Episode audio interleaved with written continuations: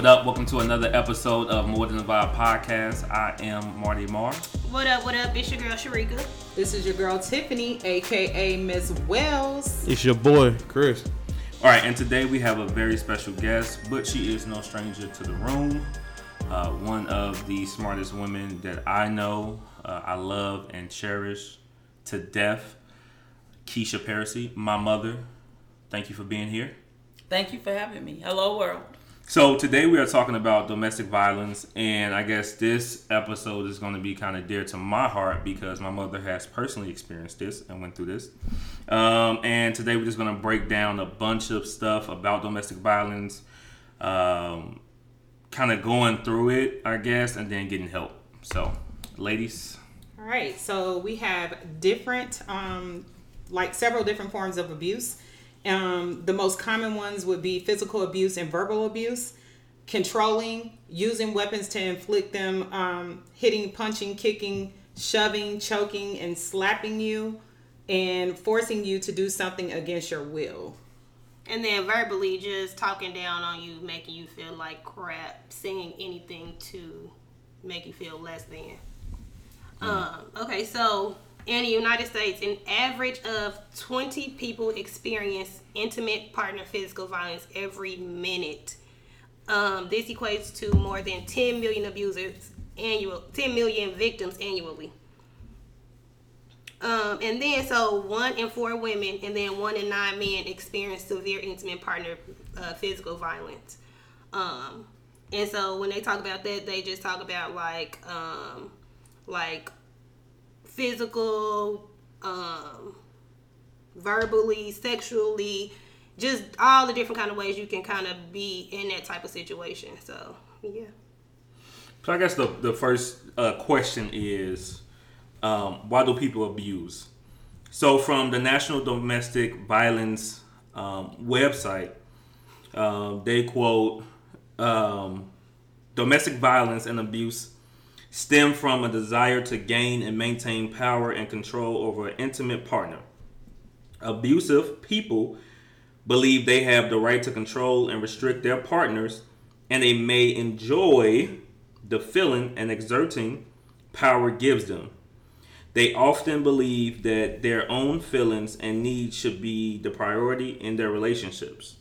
So they so they use abusive tactics to dismantle equally or equality and make their partners feel less valuable and deserving of respect in their relationship. So it's like a power thing for them, for the abuser. Power trip. Yeah. Pretty much.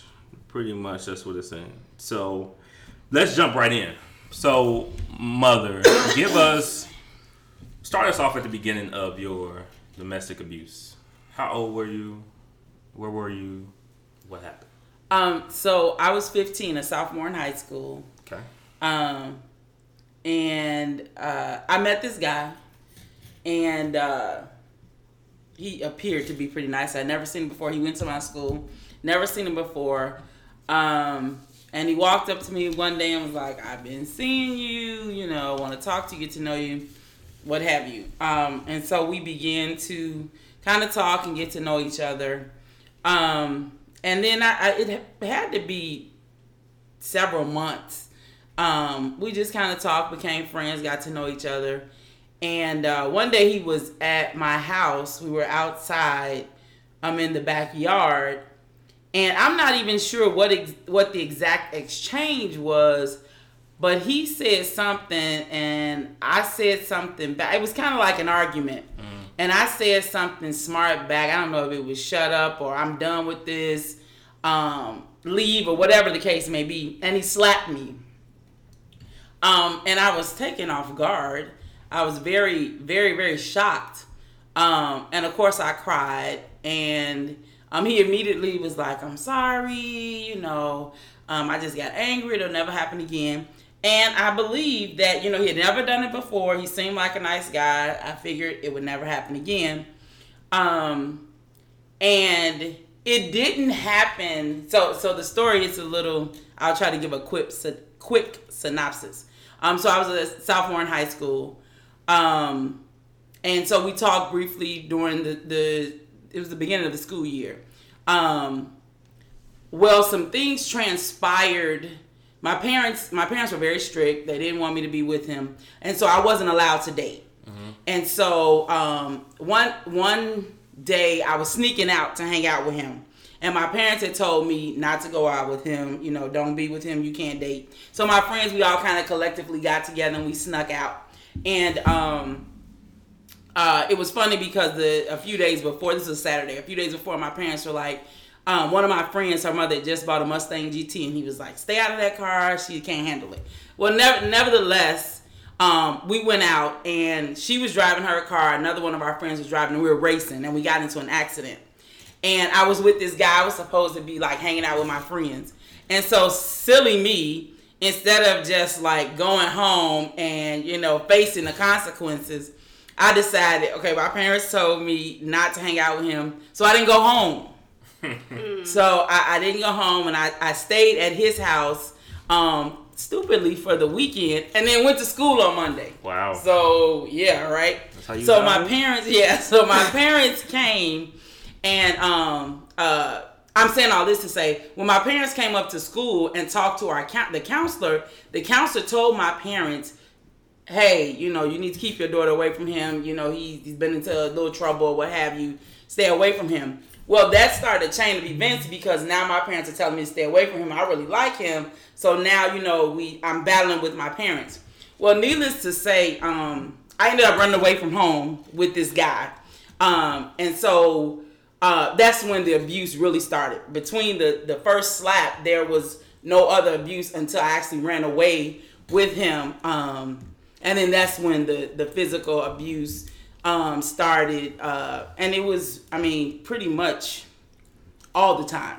So, so for people that don't know, um, you live in, born and raised in Chicago. I was born and raised in Chicago. Uh, when I was 12 years old, we moved to Dolton. Okay. And um, uh, the when we moved out there, it was it's very different from what it is now. We were like the first black family on our block, um, and things were going pretty good uh, as far as school or what have you. Um, but yeah, so I, I met this guy my sophomore year, and um, it, so let me say uh, this also. Um, I was a troubled teenager. I was getting in a lot of trouble, um, and causing rebelling a lot against my parents. So that, and then meeting somebody else who was rebellious, we kind of just went on this rebellion streak. Um, so I, I ended up running away from home, and uh, at the time I was, you know, had some suicidal um, tendencies, I guess you would say. And so I ended up uh, going, um, uh, being checked into the hospital for a certain amount of time. Um, I came out and then I ran away with this guy. Um, Where? we ran away. Uh, I ran away to San Diego, California. Oh, that's where you selling that work. Um, so well, well, let me say this. Initially, um, I ran away and we were living and He was from Harvey. We were living in the Harvey Harvey area, um, and uh, I'm trying to remember exactly how it went. We were living in in Harvey. He was selling drugs, and uh, I ran away. Well. I think he got arrested, and I ended up going back home. Now I, I can't remember exactly how the story was. However, at one point, um, I had gotten pregnant. In the midst of all this, I got pregnant, and my parents put me because I was running away constantly. I was a chronic runaway. My parents put me in a girls' home. Uh, we were Bonnie and Clyde, so we thought. So he like came and broke me out of this this girls' Oh, wow. home. Wow. Um, That was and and so we were. He was selling drugs. We were living um, basically uh, uh, what they used to call back then spots. You know, we were living in in um, the dope houses. They were Trap selling house. and The trap. Yeah, Okay. and it was it was actually myself and um, uh, him, and then one of his friends and one of my friends. So they were a couple, and we were a couple. Um, and that's a whole nother show about that. Okay. Any the who, so we were uh he was selling drugs or whatever. And so this older couple that he had um a young lady he grew up with, uh her and her husband were selling drugs and they were like, Man, you go to California, California is the place. So we ran away to San Diego, California.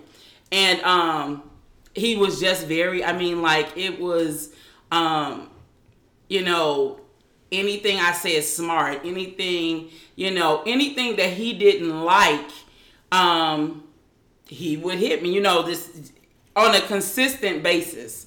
Um, and uh, what people, I guess, what people don't, you know, people think like, oh well, you should leave, you should get out.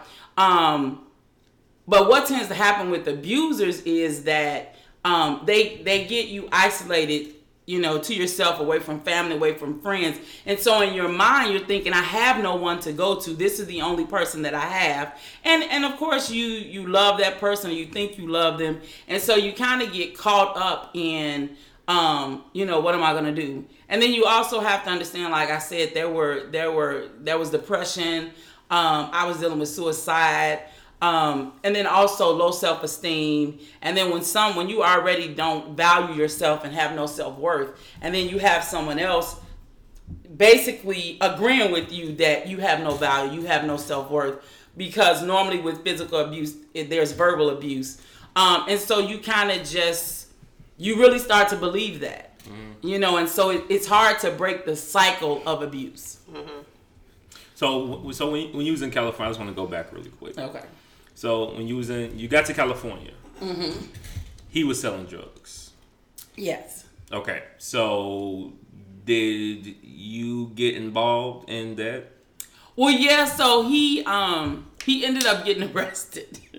He ended up getting arrested, and we were out there. It was just him and I and this other couple, and he ended up getting arrested because he basically was selling drugs. I was just he was mm-hmm. taking care of me. Mm-hmm. Um, well, when he got arrested, then yeah, I had to start taking care of myself. You was the ride or die. And I wasn't really ride or die. I just had to take care of myself because. No, I'm saying ride or die as far as while he's still in that work, you made sure you was on the side, like. Yeah, money. yeah. Um, well, I, I was I was 15. I didn't know. I was I had lived a sheltered life. My parents were in church. All I knew was church. I didn't know about this life. Mm. But I called myself, you know, following him because my parents just don't want me to be happy. And I really like this guy. And I think this guy really like me, you know. Mm. Um, but I had no clue. Like when we went down there, um, uh, it's crazy. And it just goes to show you how people, um, Pastor was preaching today about being selfish. Um, I, as we rode through several states, we took the train all the drugs were on me because of the simple fact they were like, "You 15, you got a baby face. If the police stop us, they're not gonna search you." And thank God they didn't because I was the one that's gonna go to jail because I had all the drugs on me, going through several different states to get to California. Wow, he was gonna hit, get hit with a different, a uh, few different charges. And and you know it was just God's grace because there were several times when we got stopped by the police and the police would search everybody but me, and I normally was the one carrying the drugs. Mm. Wow. So you thought so they was basically using you. Pretty much. Yeah. So Definitely. so so we know like the first time you got hit, he was at your house. Um, do you like recall the second time like he actually put his hands on you? Um, I'll be honest, I don't recall the second time. It's all just like a blur. I just remember um just constantly being um abused like you know just a basic like conversation could turn into like you know you pissed him off he you said something he didn't like i'll never forget one time we were sitting around a table where everybody was joking and talking and you know how people just kind of take jabs everybody joking and talking mm-hmm. with him mm-hmm. And i said i was kind of like in the next room mm-hmm. and so i made a statement everybody laughing joking and talking and i made a statement a, a joke and he came and he slapped me he was like, "Don't ever, don't ever say that again." And I was just like, "Well, no, we was all laughing and joking and talking." Right. And so I just remember um, just things like that. It didn't matter what it was. If I if I said the wrong thing, if I pissed him off, he just would hit me. So my question is: so before your first hit, before he ever hit hit you, did you notice any signs of like him being very angry or like? that he would do it to you, or I had no clue. The first when he slapped me, I was completely shocked. I mean, this guy, like he was, he was so nice and he was bringing he was bringing me gifts like little teddy bears and he was buying you know different things telling me you know like i was like no other girl he'd ever met and he had been watching me in school and because i was so quiet and i was a different type of girl i saw no sign at all. So when he slapped me i was just like well now where did that come from? Because i had never seen any sign. And i honestly thought that like he just got real angry. Maybe it was something going on, and it wouldn't happen again. And it was a long time, you know, from that first hit to, To when it actually happened again. Okay. And how old was he? He was 17. Okay, so he was 15, he was 17. He was a senior? Mm, Probably a junior. well, maybe he was 16 when it when it happened. He was like he's only like a year older than me. Yeah. Okay. So, um, when, when you got to California and, and, and the abuse kept going on, why didn't you leave? because I had I by this time, you know, I had a very bad relationship with my parents because one, I kept running away. Um, I I kind of lied to people and told them like my parents were abusive. That's why I ran away. And so I felt like, okay, I can't go home. I messed up at home, so I can't go home, and I have nowhere else to go. I'm I'm a 15 year old fugitive basically, and I have nowhere else to go. when I was um doing research and reading on this, it was it talked about like um isolation. Do you feel like he was like isolating you away from like your friends, family, and people like that to make you like almost weak minded to where he would be the only person you would feel comfortable with or around? I think I, I don't think that he necessarily. I he I, I'll be honest. He did not intentionally isolate me. We ran away because we thought we were in love and we wanted to be together and we didn't want to be stopped. However, he played on the fact that, and he would say several times because I would say like, "I'm gonna leave. You know, I can't take this anymore." He's like, "Where you gonna go? Your parents don't want you." And in my mind, I was like, "They don't want me because I didn't really cut up with them." You know, I, I and by this time I'd run away several times. I run away. Um, something would happen. I would, you know, he would go to jail or something. I would get caught. I would come back home, and I would just run away again. At one point, when I I ran away. Um, I'll never forget. I, my parents were downstairs. I was so upset, and I was always, you know, in trouble because I was constantly running away. And I left a letter to my parents, like, "Don't try to find me. You cannot keep me from him. Um, if you do, I'm gonna burn your house down." Whoa. So mind you, now I'm doing all of this, um, and and then at one point, um, uh, I was upset with my parents, and so him and his friend went and broke in my parents' house, and they knew like that it was him because he like took my underwear and my Michael Jackson record, you know. So it was like when you do all of that, it's like.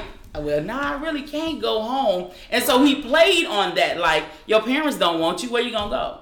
You have nowhere to go, and I really had nowhere to go. He never did any type of like comforting things, like to try to like. Well, yeah, you you know, it. you know, um, you know, after after a while, it's a constant. It's the constant. I'm never gonna do it again. I promise. I just got upset. I love you. I'm not gonna do it again. And I kind of found it. It's it's really sad.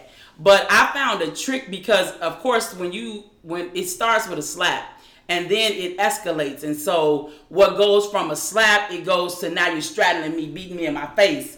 Um, and so I kind of adapted this theory. Um, it's, it's really sad. I'm laughing because it's crazy, but it worked. So I would kind of go, I would kind of like spaz out and act like I was losing my mind. And that's the only way I could get him to stop beating me. And so one time, I'll never forget, we were in California. We were in a hotel and we were like on the, the 10th floor. And he had jumped on me and he wouldn't stop. And so I went to the balcony and I was like, you know, and I, I think in some sense I really was. Initially, I was joking, But you was but once I got to the balcony, I was like, I'm just gonna jump off the balcony because I can't take this anymore. I'm tired of being abused.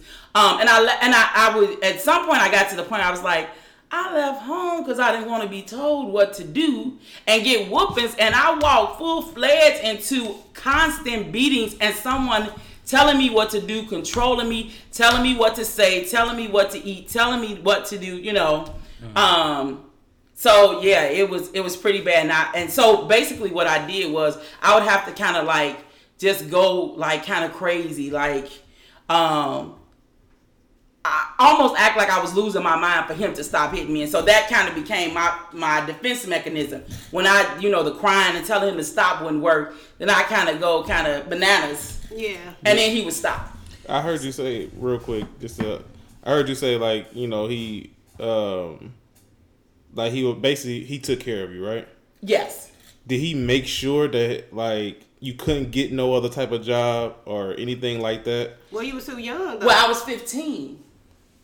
So I, dro- I, I, I, I was 15 and I, ha- I had no skills. I dropped out of school in my sophomore year. So basically, he was my sole provider.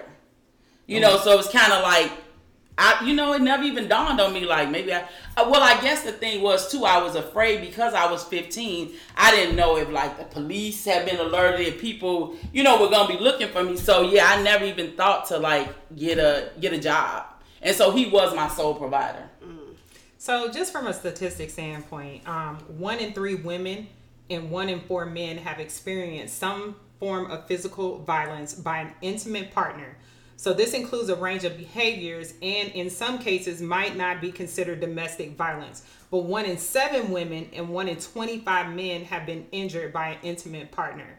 So, one in 10 women have been raped by an intimate partner data is un- um, unavailable on ma- uh, male victims. And then one in seven women and one in 18 men have been stalked. So stalking causes the target of fear. She or he they or someone close to her him them will be harmed or killed. So at any point did you feel like there was some type of you know physical violence you know with the intimacy did you feel like Oh, um, absolutely, absolutely. Because when you're when you're being physically abused, you normally don't want to be intimate with with That- your that abuser, yeah. and so they automatically, when they want it, they want it, and it's all about control. so you couldn't say no. I mean, I could say no, But but, that did. didn't help. Yeah. So I mean, um, it, it is very much um, a fact that yeah. I mean, yeah. Unfortunately, I was raped on a pretty consistent basis. So if you told him no, it was a problem. If I told him no, yeah, he would beat me up, and then he would just do it. Yeah, it's definitely rape. Um, I just don't understand the enjoyment of that. Yeah, uh, Like I, I don't get it. Like somebody not showing emotion and reaction while you having sex. I just don't get the enjoyment of that. It's But- like it's no power in that to me. But again, that's their power. So you gonna do what I say, and that alone could be getting him off. Like she's gonna That's do true. what I say no just matter to what. me, just to me, it's just no power in that. It's just not that. To me, you're belittled like that. Like to That's me, a it weak is- man, Yeah, that's, that's that's that's weak. It's just it's, to me that just makes no So I know you stated that you felt like you couldn't go back home. Did you feel like if you did go back home, he would try to kind of like stalk you, Um. Stalk your family? Well, you know, honestly, it I, I I just felt like I couldn't go home, and so there was a, an incident. So again, unfortunately, so so the way things planned out, we were in California. Um, he um he got arrested because he was very much like he on the street selling drugs, and you know he he telling everybody he got this money, he out there g'd up. Like that's a surefire way for the police to know you're selling Like drugs. that was his life. Um, and so um, when he got arrested, I basically had to. He's my sole provider, so I had to go out and start selling drugs to pay for. We were staying in a hotel room, so I had to pay for the hotel room. Um, well, needless to say, I did it, and I kind of um, the people they took advantage of me. I mean, they were adults; they were well past twenty five years old, um, and so they basically had me on the street selling drugs to pay for my hotel room, and I was making fifteen hundred dollars a day, and they was giving me thirty dollars for a Oh, hotel room. And um, what Wow. ended up happening one night, the, the the it was a real, it was like Uh, a not to cut you off. You was making fifteen hundred dollars A day. a day, a day, but in what nineteen? nineteen. Uh, it had to be 1980, 88 maybe, Okay, so 88. 87, 80, 87, So we don't know 88. the inflation on that, but So that was yeah, like triple that. like, you was Probably. But I'm making Yeah. fifteen hundred dollars A day. and they're giving me thirty dollars. They're paying for my hotel room. and you not knowing no better, you just like, okay, cool, I got this. Well, I knew in my mind, I was like, well, this, it, it finally hit me like, well, this not right. And so one day I had, um, so uh, it was like a roach motel, and so it was a real creepy guy, the, the the manager, and he came in my room one night, and it was nothing but the grace of God. Um, he came in my room and stood over my bed, and I just acted like I was asleep. And after that, I was like, okay, I got to get out of here. And so I went to their hotel, and they were staying in a nice hotel. I mean, just like, but I'm 15. I don't know. You know, I know something's not right, but I don't know what to do. I'm out here with people I don't know, with nothing, no family. And so I called my parents, and I was like, um, and, and my pride too, because my parents told me he's no good for you. Leave him alone. He's no good for you. You don't need to be with him. So even still, everything I'm going through, my pride, I call my parents. They like, how you doing? And I'm like, I'm good. You know, things going good. So I'm like, yeah, well, that failed. Because initially I was to ask them to come home. And so I finally, um, I broke away from those people and I ended up, um, we kind of got into it. And I was like, hey, I'm making all this money. You're not giving me anything but you know, a hotel room. And they basically was like, you either gonna make this money, we're gonna get a hotel room, or you can go on your way. And I was like, well, I'm gonna go on my way. And so I ended up being homeless in California. And so I stayed there for, I, I don't even know if it was quite a week. And then after, because you would have to, I found a shelter. And so you have to go, um, you can only go in the shelter until 8, at 8 p.m. at night, and then you have to leave at 6 in the morning. And so I would just walk the streets of California um, and then like on the weekend, I went to uh, well during the week I would go to um, the library sometimes. And so after a week, I was like, I can't function out here being homeless. So I finally did call my parents and I went home. So did they like send you um, like money to get home, or did you already have like your? We had to actually we had a return ticket. That's that's what happened. I was trying to figure out how this played out. So we went away to California. In the midst of being in California, I got pregnant. That's what it was. Mm. And so when I came back home, silly, this guy's abusing me now. He's physically abusive to me. I went home and I, I knew I was pregnant. And I tried to act like I wasn't pregnant. I ended up going to the doctor, and my mother was like, We're going to put you, because I still was like, I don't want to be here. So that's when they put me in the girls' home. And then he came as soon as he got out of jail. He came back and he was like, "I love you. I want to be with you. You don't need to be in there. I'm gonna take care of you and my baby." And I was like, "Okay." So did he go to jail in California? He went to jail in California. And so when he got out, he just when he got out, he came back to to Illinois, and that's when we left the um. Uh, I was in I was in a girls' home for pregnant girls, and he came and got me one Saturday, and we ran away from there. Where did y'all go though? Like and that's when we were staying in like drug houses. Like he was selling drugs, and we were staying in the drug houses of where they were selling drugs out of. And he still continued to be abusive. Um, yeah, and it was it, it, and I don't know in in that instance I felt I, I, felt like he loved me, but he just got really angry and he couldn't help himself. Mm-hmm.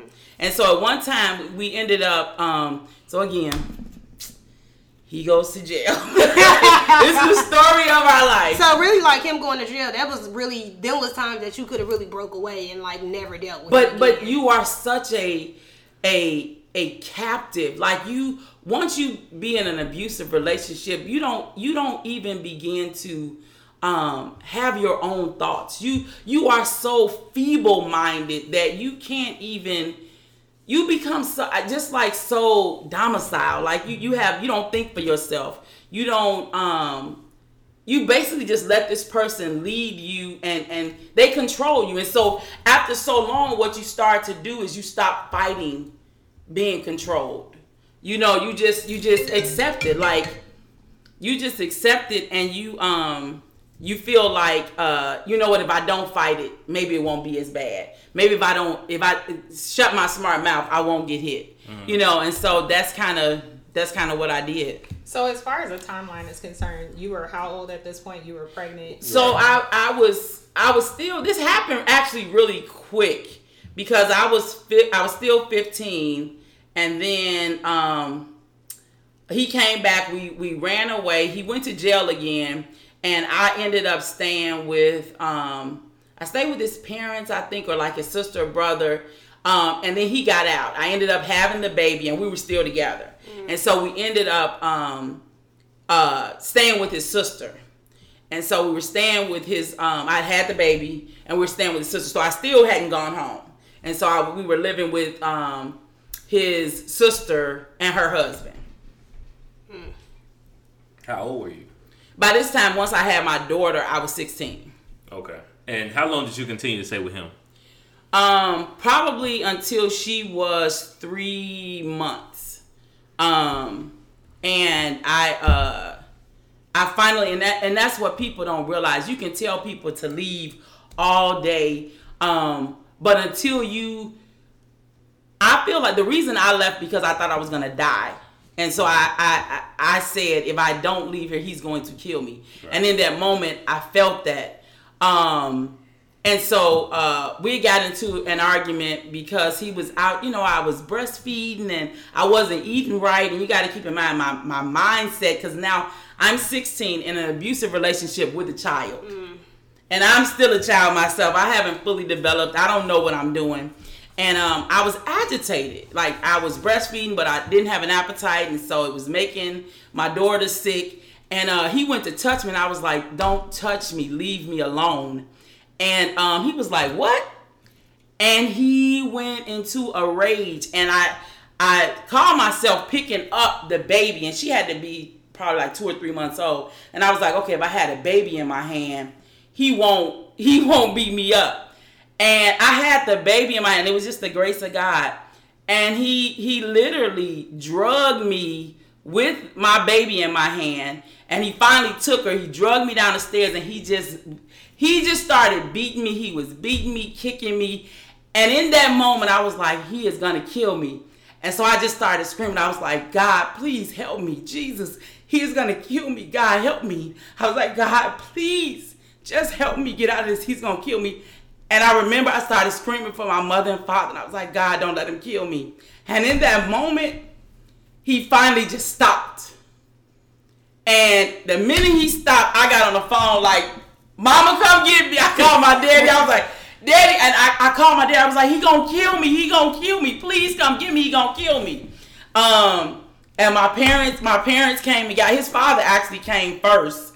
Um, because he ended up, I think he ended up calling his father. And um, What did he call his father to do? I have no. I or maybe I called his father. Okay. I think I called his father because he was going. He was in a rage, and so finally, you know, my daughter was squared away, and he just was beating me. And then once I called my parents, he was really upset, and so he called his father. I, I, I called his father, and I was like, "Please help me. He is gonna kill me. Please help me. He won't stop beating me." And so his dad came out there um, because now we in the suburbs, and I think by this time my parents had moved to the city. Um, and so his dad came out there, and he basically he was like, um, uh, he was like, "You're not leaving." I was like, "Oh no, I'm leaving." He was like, "No, I, I'm not gonna let you out of here. You got my baby, and I'm not gonna let you out of here." I was like, "Oh no!" So his dad came, and his father was like, "Let the girl go, leave her alone." And so he was like, um, "Take off everything I bought you, everything I bought. If you're gonna leave here, you ain't leaving with nothing." And so finally, he was like, "I'm tell me where you going." And so I had to lie and tell him, you know, a fake address. And um, I base I don't know what I left there with because he had pretty much bought everything, and he was like, "Don't you leave out of here with nothing that I bought." Um, and so that's how I got away. So at any point were you going through stuff like because I was reading on this like a couple days ago where it went said like people would like wear long clothes. Like was there any time where it was like physical? So here's here's the here's the the abuse on funny here's the funny. It's crazy. It's ironic, but I never had a, a bruise. And so one day I was watching. Um, it's an old movie. I can't think of the name of, it, but Nancy McKeon played in it where she was in an abusive relationship and her husband ended up paralyzing her because he stabbed her. And so we were sitting. I was sitting there watching the movie, and he was sitting next to me. I was like, wow, I could really relate to her because I'm in an abusive relationship. And he was like, you're not abused because I never leave a bruise on you. And so he never left any. I never, I never once remember ever having any bruises, but. I, I don't know why, but I never, I had never had any physical bruises. And then like none of the people that was around you like And that's did the nothing thing. to like help or like and, stop and you? that's that's the thing people tell you to leave but it's such a shame that goes along with it because people don't help you i remember one time we were i don't know we did something we were doing something in the neighborhood it was a saturday morning and i was nine months pregnant. I was like two months overdue. And we were outside in the front lawn. And again because you know you say that you're not gonna say nothing but you say things. And i said something to him and he knocked me down. And we were on the front lawn on a Saturday morning and he is beating me up. And nobody, not one person said, stop beating up that pregnant girl. That girl pregnantly, not one person said anything. And I bet there was a lot of men out there too. It was a lot. It was a Saturday morning. Chicago, Nobody like, said they be, People anything. be out early in Chicago, like And so 100 you- yards, like Yeah, you- be out. you feel so alone like wow nobody's gonna help me and you feel stuck i just feel like i'm stuck this is this is my life this is what it's gonna be um and nobody nobody people would tell me like you should leave you better than that but where am i going and he constantly like where you gonna go your mom and father don't want you they don't want you where you gonna go That's crazy. That should show you how many weak men is in the world because ain't no way I can sit. If I can at least stop it for a moment, I'll at least try to. Hey, you you can't be beating her out here Not in in front front of of me. everybody like that. And not in front. I'm not going for that. Whatever you do at your house is what you do at your house. It ain't right, but that's what you do at your house. But out here in public, in front of me, that can't go down like that. That's just that just show you how many weak men there is in the world. And they ain't got no respect for women. Like I, I that's why we need to uplift our black. but you women, know period. it's something that you or said women. that Period.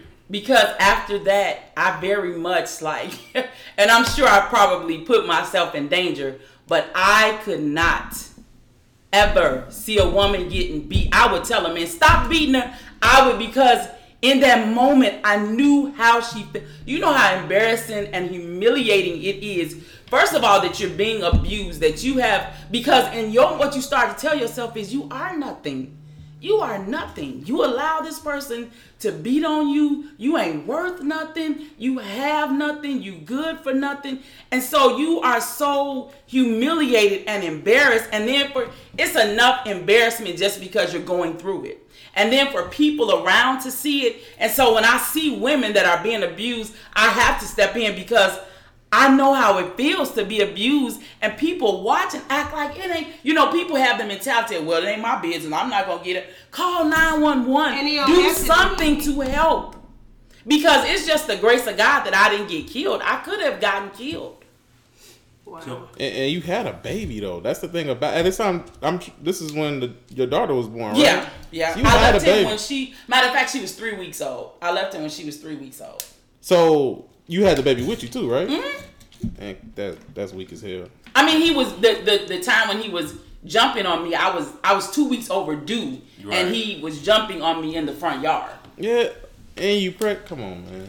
yeah, I I, I kind of want to go. So, Tiffany, you know, if you don't mind um, sharing as well, um, What you feel comfortable?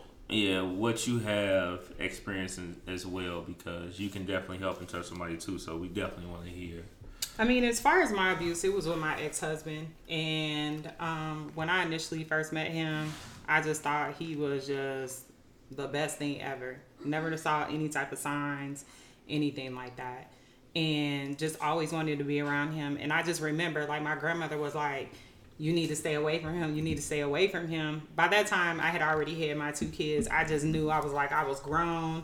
Um, I was only 20, 21 at the time. Didn't really know anything. That, you know, I know like my mom and them, they wanted to help me and stuff. That was the reason why I went to Arizona in the first place was for them to actually help me. And I ended up meeting him, and it was just like I was back in the same like light because I just thought that he was just everything. And like I said, my mom and my grandmother was like against it, didn't want me to be around him.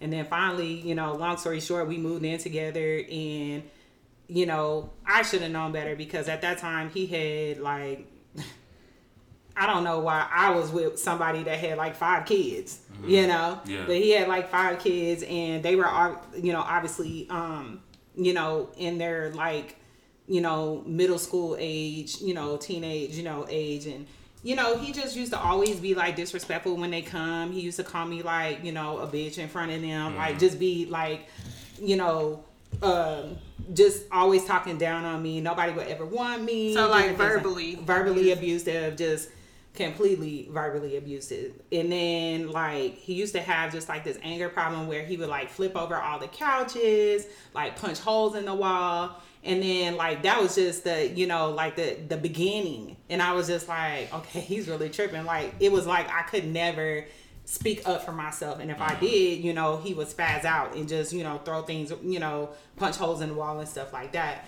And then, you know, I end up having my son and stuff like that. And then I just remember one time we got into an argument. We were in the kitchen, and then next thing I know, I was up against the wall, and he had me by like one hand, and like he was bigger than me. Mm-hmm. So like he had me up off the ground, like pretty much against the wall, choking Yeah. me to death. And I mean, I just from that point, like I remember like, you know, going over his mom's house, she could tell that I was never like happy. Like she knew I was a good girl, but she could tell that I was never happy or anything like that. And she just finally told me, I mean, she was just a biased person and she was like, you know, you need to get out of this situation. You need to take your mom, you need to go, your kids, y'all all need to go and just go back home. Mm. Like you need to get out of this situation. I think the last go around that he did, you know, like where he hit me or whatever, um, I just thought that I'm not gonna make it out of this. Like he's gonna kill me. Like he is gonna kill me, and he's definitely gonna do it because he's bigger than me. Right. Like he's like bigger than my current husband now. Like he's Yeah. bigger than him. So like I just knew that he was gonna kill me. And I mean, I I'm not gonna lie, like I don't know, like he was not only abusive, but he would always like, you know, cheat and all that other stuff. So like I don't know if he was like gone for like a few days or what, but I'm telling you, I packed all my stuff up. When I mm-hmm. say I packed everything up, I packed everything up by myself, me and the kids. And I tell you, like that next day I was gone. He didn't even know I left. Mm-hmm. That's how scared I was. I was like completely scared. And I'm telling you, I never got my mom and them involved. I never got like, you know, my um my grandfather and them involved. I never told any of my family mm-hmm. because I was embarrassed. So like I finally called my grandpa and was like, Hey, you know, I need to come home and he was like, You and the kids can come and I just got myself out of that situation. So let me ask you this: sis. Um, how long was it? Because I know most people always say, from what I did my research on, they always say the, the most domestic violence start from start with verbal. Like it always starts with verbal. So how long was it from when it went from just being verbal to physically? Like I mean, I was would it like to say- years? Or I know you probably can't think of like a specific. I would have to say because me and him was together for like ten years. Because you gotta understand, I met him when I was twenty one, and I stopped being with him in my thirties. So my early early thirties. So like, you know, it's um, it it I would say you know. I didn't notice the signs. Like when I first started dating him, I mean, we were like together all the time. Now I did notice the cheating and stuff, and I noticed that he would like, you know, be trying to talk to like friends that I had. That's why I don't have friends now because like it's hard to, you know, have friends and you don't trust, Trust them around your, your your man or whatever. So you know, I was noticing that type of stuff. But then as far as the physical abuse and, and emotional abuse and the you know the verbal abuse and stuff like that, that came when we lived together, mm-hmm. and it was like I was the only one that was actually taking care of me and my kids. It was like I was a single parent, and he was there. You know what I'm saying? And then I think he was just like always, you know, feeling a certain type of way because he couldn't find a job because, you know, he had like a background and different things like that. But um yeah, I mean, it was like throughout the whole time and then like it was weird because like I left him and um I was like, okay, this is my break free, but then, you know, it was like he talked me into it again. And then I end up this was the like the first time we was married. And then, you know, we got the divorce and stuff. And that's when I went to Oklahoma. And, and then he talked me into it again. And then we end up getting remarried. And I just knew that I wasn't it, this was the person I was supposed to be with. And I knew that I didn't want to be with anybody else. But I think the last thing that just put it up, I was just like, my son, he's a baby. I just had my son. I think he was like around like one or whatever. But I just didn't want my son seeing me go through that. You know what I'm saying? I don't want my son, wa- you know, growing up saying, you know, thinking it's okay to go around here and call women bitches. Like that's what he was mm. doing on the normal. Like that was my name. Mm-hmm. Mm. My name was not Tiffany anymore. It was bitch. Yeah. So So, what do you, Tiff, and my mother say to women that's going through the same thing that y'all have been through the verbal, the physical?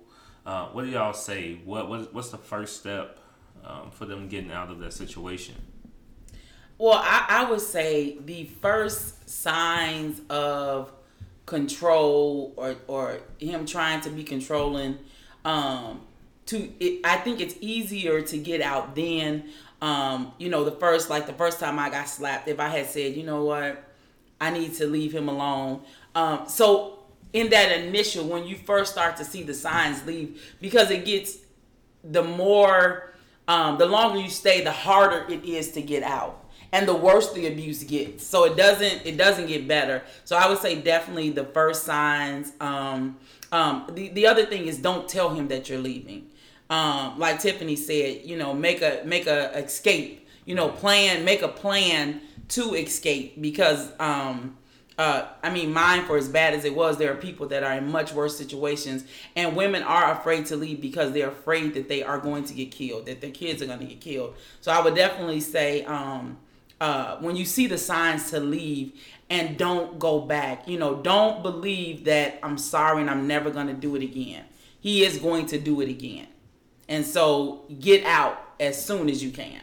And look back at your situation and be like, you know you know, look at your situation and be like, you know, what can I do to get myself out of this? I mean, you know, for me, I had, um, I don't want to say I had a support system because I wasn't telling anybody, but I think just from hearing his mom saying, "Hey, you need to go," you need to get out and of this especially situation. coming, it's hit, it's Yeah. your abuser's mother, and if she can tell you to leave her son, it's serious. And then, you know, I mean, you know, you got small kids and they looking at you, you know, you don't want you want to be a representation of your kids. So you don't want your kids to have to go through the same thing that you're going through. So you want to find a way to, you know, to come out of that and find a way to talk to somebody because I wish I did Yeah. have somebody that I could talk to. At that point, I didn't go and talk to his mom. His mom could just she could feel it. She could see that I was going through stuff with him.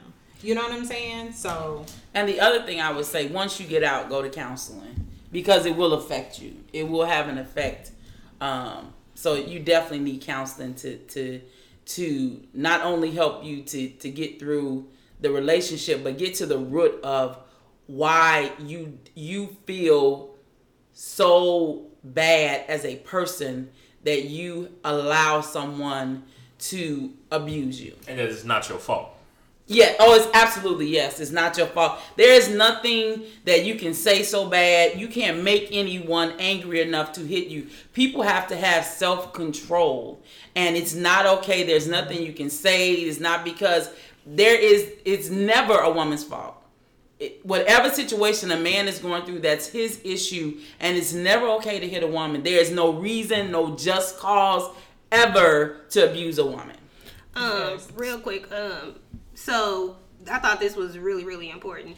So on a typical day, domestic violence hotlines nationwide receives over twenty thousand calls of being abused. And so, like, do y'all think? Did y'all know like to call any hotlines, or did y'all feel like that if y'all called these hotlines or reached out for help, like from sources like that, do y'all think it would have been easier to like break away or deal with? It probably would have. It probably would have. But once again, you're in a situation you're not thinking like, dang, you know, who can I talk to? Who can I reach out to? I mean, I know for myself, and I can only speak for myself. I was not thinking about that. All I could think about is, okay, if I stay with him, he's gonna kill me. Mm-hmm. If I don't stay with him, I can live a good life. So, and I agree with you know Miss Keisha. I would say go and get counseling because I tell you, once you get out of a situation like that, you think you're healed because you're trying to heal yourself, but really and truly you got to talk to somebody about that because that brings that that you bring that into your next relationships mm. you misjudge a good person versus a bad. You don't know who's good versus bad. Yeah. you don't know what you're getting yourself into. You don't know if you're getting yourself into another situation. It's just that you have to be able to deal with that situation heads on. Well, to answer your question and then to piggyback off what Tiffany said, um, I'll be honest. I, I, it never occurred to me to call because I, I honestly felt like people just didn't care, and, and I don't know if it's because this was early on in a time when we didn't have such a social presence. Um, but I mean, I, you know, we lived with um, his friends and no one ever um no one i feel like no one tried to help me. There was one time when um he was jumping on me. He had locked the door and his brother uh broke down the door to get him to stop jumping on me. But there was it wasn't like and he told him like you you shouldn't be hitting that. But I, I i i just felt and that was the one person i will say his brother who really got on him. But that was probably one of the very few people that knew that really um spoke out and defended me. But i, I felt like i was really in it by myself um you know and you know people give advice and you feel like you feel so you know, less than, and people say things to you like, oh, I would never take that, or fight back, you know, and then I fight back and it get worse. So I just feel like I didn't have, I just felt like people really didn't care. Mm. I felt like people really just didn't care. And then what Tiffany was saying about um, the other relationships, the, the next relationship after that relationship, um, I look back now and I realize just how damaged I was because I got with somebody else who was not an abuser. And every time we got in an argument, I was like, I know you want to hit me. You want to hit me, don't you? Mm. Hit me, don't. I know you want to hit me. Because in my mind, if I upset you, you're going to hit me. You're going to get so mad that you want to hit me. And that person was like, I don't want to hit you. I'm not. And he never hit me. But in my mind, every time we got into it, I was like, I know you want to hit me. I, if you hit me, I'm gonna kill you because I had said to myself, I'm never gonna let anyone else abuse me. I'm never gonna let anyone else hit me. So I was like, if you hit me, I'm gonna kill you. He never was thinking about hitting me, but my mentality said because I was so messed up in the head that when you make a man angry, he's going to hit you. Mm. Um, and I never got counseling for that part you know, for being in an abusive relationship. I eventually got counseling and I worked through it, but I never went to. It never dawned on me like I probably need some help. Yeah. And and I, and I know it's you know as me and Chris would say, or Chris and I would say, it's weak and you're less of a man. Uh, but I mean, in all honesty, at the, at the end of the day, it's no excuse for it. But but why do y'all feel, Chris, um, uh, Mother and Tiffany? Why do y'all feel that you know your abusers uh, uh did that to you? What do you think the cause was? It was it um, seeing their parents do it to them? Because it sounds like you know, mom, like that chore uh, abuser. His dad was in his life, or his dad was still around. Well, and he had his mother. So I mean, what was? What do you think caused? What was the root of him doing that? So here's the thing: he had a lot of issues. Um, he had a lot of issues, and his he was adopted. So he never knew his biological parents. Those are step um, parents. Th- those are his foster parents. I mean, foster who, parents who, who adopted yeah. him. Um, so he had that issue. At one point, he was doing drugs, and and I feel like um, he had self esteem issues. He had um, uh, low self esteem. He he had issues that he was and not making excuses, mm. but he had issues, and he didn't know how to deal with his own issues. So he was a broken person. We are two broken people together, and he had no coping mechanisms. Because you can get angry, people will make you angry, but he didn't know how to deal with that anger. Mm-hmm. And and he, you know, he thought that the way to do it was to, you know, I'm gonna act out what I feel. And so I think I think that he just had a lot of issues that he didn't know how to deal with. Um, uh, that he never addressed. And then as far as for me, like, you know, um, he had both parents in his life and mm-hmm. they didn't raise him to be like that. I think it was more of a street mentality. Like he grew up in like, you know, um, Watts, California. So mm-hmm. he lo- grew up in the hood. Correlation seeing, right there. Yeah, huh? he was seeing different things. Um, you know, they were, you know, gang. He, he was a gang banger. Mm-hmm. You know, um, yeah. you know they he was a game banger. Again, the power. Like, yeah. The power. So that's really what it was. It, mm. I mean, you know, his parents didn't raise him that way. Mm. Um, they actually lived in before you know um, Watts started getting you know really bad in that area in California. I mean, they actually Watts was actually a known place for people to stay. There, were you yeah. know, it was you know a mixed race there, so yeah. it was a good neighborhood. Mm-hmm. Um, and then it just got out of control by like gang bangers and stuff like that, and he just got involved in the streets. Gotcha. So to uh, the women that will listen to this and um, or maybe not listen to this and still going through the same thing um, and feel less of a person. They don't feel like they're strong. They don't feel like they're powerful. They don't feel like they're anything. And on the edge and may be wanting to kill themselves. And, and you two have made it out of this situation. What do you tell these women or young women? Um, aside from the fact of getting out, uh, seek counseling, get to the root of um, the issue that you're having because when we value ourselves and and feel self-worth then we won't settle. But when we're desperate and and we're looking for love looking for you know what we missed as a child or um or looking for happiness in someone else um that's when we find these different people. So i would say definitely get counseling work through your issues um um people are afraid to to deal to go beyond the surface. So go deep within and evaluate and think about you know what it is. Why don't you love yourself? Because if you can't love yourself you can't expect or show someone how to love you if you don't love yourself.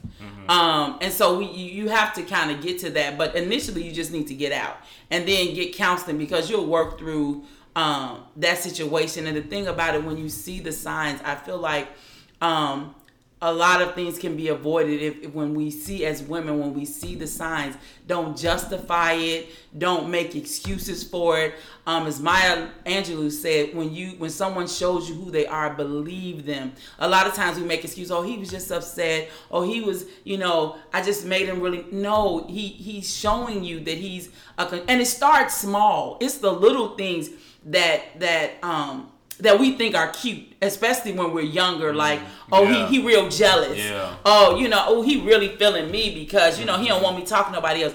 A- And there's a difference in a man saying, "Hey, I don't like when you do that," or "I don't." When a man controlling you, when he telling you where to go, what to do, what time to do it, what you can wear, when he is con- trying to control every aspect of your life, that's not cute. That's not love. Mm-hmm. Th- those are the signs of abuse. So that's what I would say is um, just really get down um, and work out um, your own issues, and then definitely um, when you do get out, be take some time to be by yourself and evaluate yourself and work through your issues. Get counseling. Um, uh, learn to love yourself. Um, and then when you do, you won't settle. You you won't settle for anything. When you know your value and your worth, you won't settle for anything less. I agree, and I'm going to piggyback off of that. Just you know, find the signs, and you know, I would say you know, find more people to talk to. You never know who you know is going to relate to your actual story.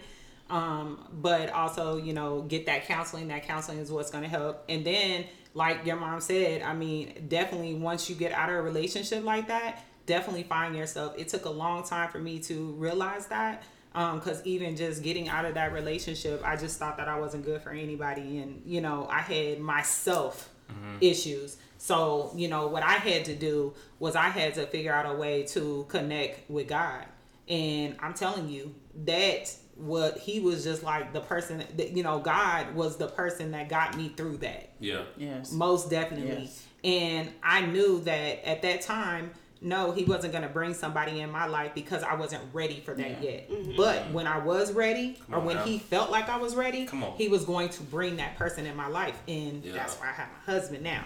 So all I say is, is be the strong person. Get the counseling you need, get the separation you need to find yourself, and then connect to something that's just you know, you know, better than what you can ever imagine. For me, that was God. So if that's your calling, then that's your calling. And then I, I also want to say something to the people that um, know may know someone, a family member, a coworker. Um, be very careful and understanding. Don't be judgmental.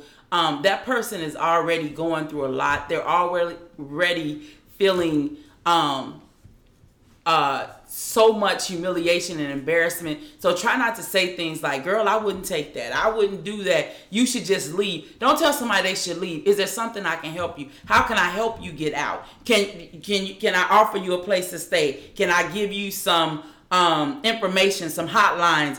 But just be deal with that person very Sensitive. be very sensitive, compassionate, and do whatever you can to help that person. But don't judge them. Don't make them feel any worse. Um, and just help, try to help them get out. Um, and then I also want to say that um, even after you go through all that, you have to, as hard as it may be, you have to find it in your heart to forgive. And it took me a long time to forgive. Um, but I can say with God's grace, it was God. God dealt with me for many years that um, I have forgiven that person. Um, I've had conversations with that person and let them know that I forgive them. Um, I pray for them, you know, um, and so definitely forgiveness um, is gonna help you. You definitely have to forgive that person. Absolutely. 100% forgive. Definitely, and, and we can't leave the conversation without uh, giving uh, some information for women and young women that are going through this situation. Yeah, you can call the one 800 799 safe, or you can go to www.thehotline.org, and it'll it'll like redirect you to like um like for uh, us it'd be Texas Council of Family Violence.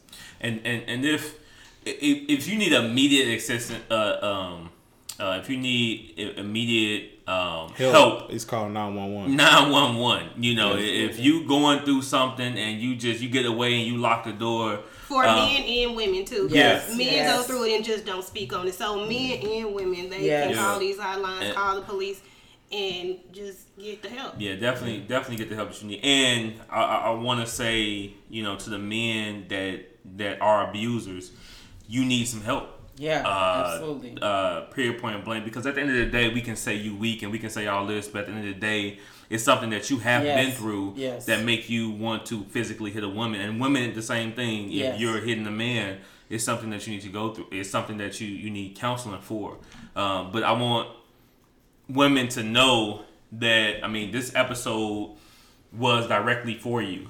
You are more than a conqueror. You are beautiful. Um, some god loves you and you are worthy. Uh, and, and the same thing with with men. Like you know you're a king so don't put your hand on a queen you know? So um, we want to thank my mother keisha for coming on the episode and thank tiffany for sharing uh, her story give it up round of applause for them It really takes a lot for women to even just step up and tell their story. Although Yeah. people don't feel comfortable or whatever, but it takes a lot. So y'all, thank y'all so much for it. Because Y'all really really, it, y'all gonna touch somebody. Whether we don't have a lot of viewers or whatever right now, but I'm sure it's somebody going through who will hear it and and figure out a way Most to get out. Most. Just For get sure. safe. Get safe. yes. Yeah, yeah. And um is that it? Was That's it. That's it. All right, y'all I'm gonna close us out with this quote. Uh, the worst feeling is feeling unwanted by a person you want to you want the most. And that's by Drake. Wow. That's by Drizzy? Yeah, it's by Drake. that's by your boy, man. Okay, okay, Yeah, okay. and um, always we gotta put this in. You can um, go find us at More Than a Vibe on Facebook, Twitter, and Instagram. Uh, go to our page, more than a vibe.libsyn.com. And um, more than a vibe, we out. Check us Yeah. out. Yeah.